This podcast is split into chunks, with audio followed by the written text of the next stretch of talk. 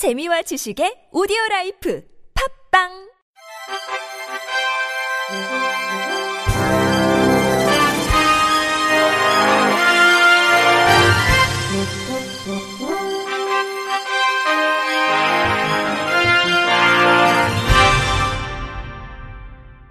청취자 여러분 안녕하십니까? 10월 3일 월요일 KBIC 뉴스입니다. 장애인 대학 수학 능력 시험 응시자에 대한 편의 제공을 의무화하는 방안이 추진됩니다. 새누리당 염동열 의원은 이 같은 내용의 고등교육법 일부 개정안을 대표 발의했다고 밝혔습니다. 개정안은 장애인 수능 응시자가 비장애인 응시자와 동등하게 시험을 치를 수 있도록 시험 시간 연장과 같은 편의 제공을 의무화하도록 했습니다. 현재 장애인 복지법에서는 국가 자격 시험과 채용 시험에서 장애인 응시자에 대한 시간 연장 등 편의 제공이 의무화돼 있으나 수능에서는 한국교육과정평가원의 내부 지침만 있어 법적 근거가 없는 상황인 것으로 알려졌습니다. 염 의원은 개정안이 통과되면 수능에서 장애인 응시자에게 시험 시간 연장과 별도 시험실 확대 축소 시험지 제공 등 가능해질 것이라고 밝혔습니다. 인천광역시 시각장애인 복지연합회가 제90회 점자기념일을 맞아 시각장애 인식 개선 UCC 글짓기, 그림 그리기 및 시각장애인 수기 공모전 작품을 오는 12일까지 접수받습니다. 시각장애 인식 개선 UCC 제작, 글짓기, 그림 그리기는 장애인 인식 개선과 관련된 자유로운 주제를 토대로 작품을 응모할 수 있습니다. UCC 제작은 전 국민 누구나 개인 혹은 4명 이하의 팀을 구성해 참여할 수 있으며 최우수상, 우수상, 장려상 각 1명 혹은 팀에게 상장과 더불어 30만원, 20만원, 10만원 상당의 상품이 수여됩니다.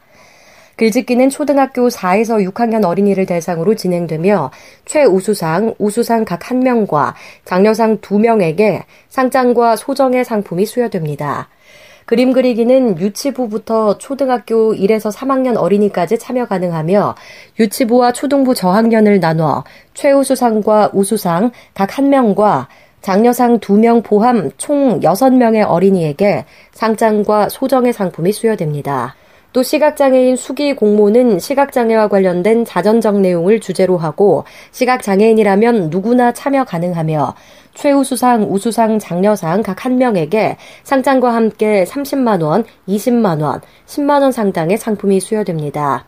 이와 함께 공모전 수상작들만을 모아 작품집을 발간해 전국의 유관기관에 배포할 계획입니다. 작품 접수 기간은 오는 12일까지며 자세한 사항은 인천광역시 시각장애인 복지연합회 홈페이지 또는 인천광역시 시각장애인 복지관 홈페이지를 참고하거나 송암 점자도서관으로 문의하면 됩니다. 한편 공모전 시상은 다음 달 4일 인천광역시 시각장애인 복지관에서 개최되는 제90회 점자기념일 기념식에서 진행됩니다. 제11회 척수장애인의 날을 맞아 자랑스러운 척수장애인으로 김영규 씨가 수상의 영예를 안았습니다. 한국척수장애인협회는 지난 30일 63 컨벤션 센터 그랜드 볼룸홀에서 제11회 척수장애인의 날 기념 대회를 개최하고 자랑스러운 척수장애인상을 비롯해 총 8개 부문 15명에게 수상했습니다. 척수장애인의 날 기념대회는 지난 2006년 제1회를 시작으로 사회각 분야에서 타의 귀감이 되는 삶을 살아온 척수장애인을 발굴하고 시상해 척수장애인의 권익 증진과 재활 의지를 고취하기 위한 대회입니다. 올해 자랑스러운 척수장애인상의 주인공인 김영규 씨는 천안시 장애인체육회 사무국장으로 재직하고 있으며 김 씨는 충남 곰두리 봉사회 사무국장을 시작으로 천안 직업지원센터, 천안시 장애인체육회 초대 사무국장으로 재직하며 장애인의 복지 발전과 장애인 자립 생활을 위해 기여한 공로를 인정받았습니다. 김 씨는 이런 큰 상을 주셔서 몸둘 바를 모르게 했다며 저보다 더 일선에서 일하시는 분들이 많은 것으로 알고 있는데 이 상을 준 의미가 제게 더욱 더 열심히 삶을 영위하라는 의미로 받아들이겠다고 소감을 밝혔습니다.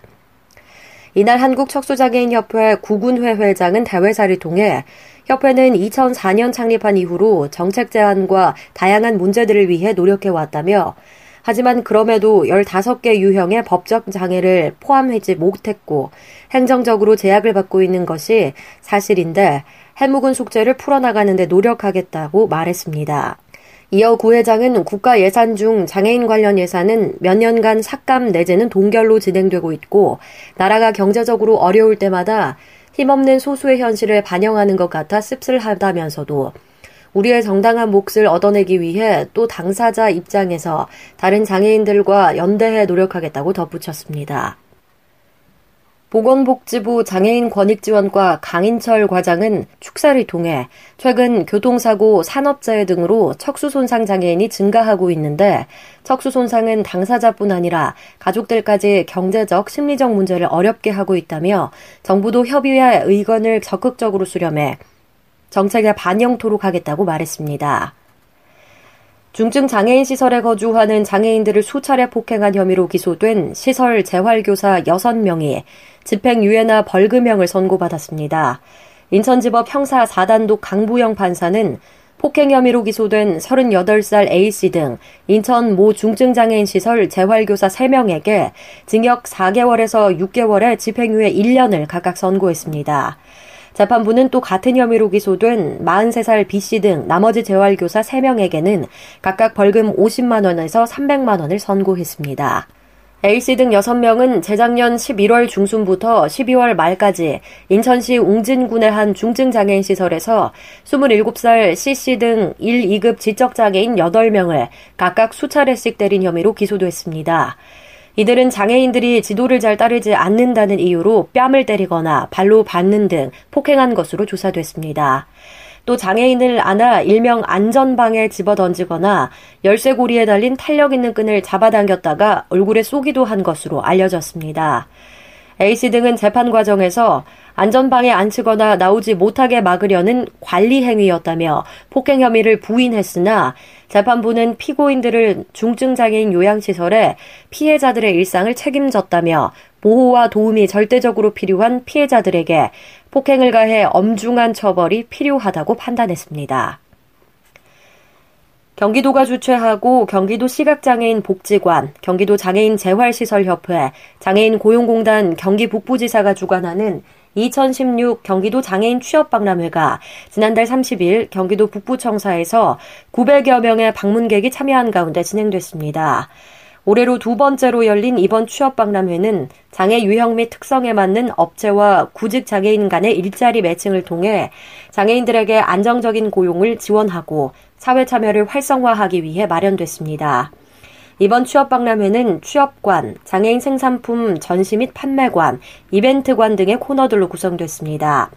취업관에서는 의정부, 동두천, 양주 등 경기 북부 지역과 서울 강북 지역 구인 업체 40여 곳이 참여해 1대1 현장 면접을 진행한 결과 500여 명의 장애인 구직자가 면접을 실시했고 추후 심사를 거쳐 취업 여부를 결정하기로 했습니다.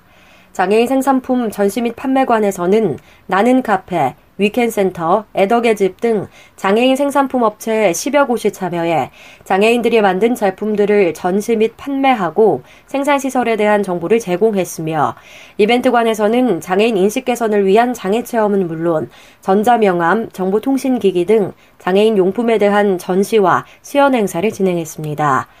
이 외에도 법률 상담과 이력서 사진 촬영 등 장애인들의 구직과 생활에 필요한 서비스는 물론 사주풀이, 네일아트, 안마시연회 등 다채로운 행사도 함께 열렸습니다. 한편 경기도는 오는 27일 수원에서 올해 마지막 장애인 취업박람회를 개최할 예정입니다. 끝으로 날씨입니다. 내일은 전국이 대체로 맑겠지만 제주도는 밤부터 태풍의 영향권에 들어 비가 올 것으로 예상됩니다.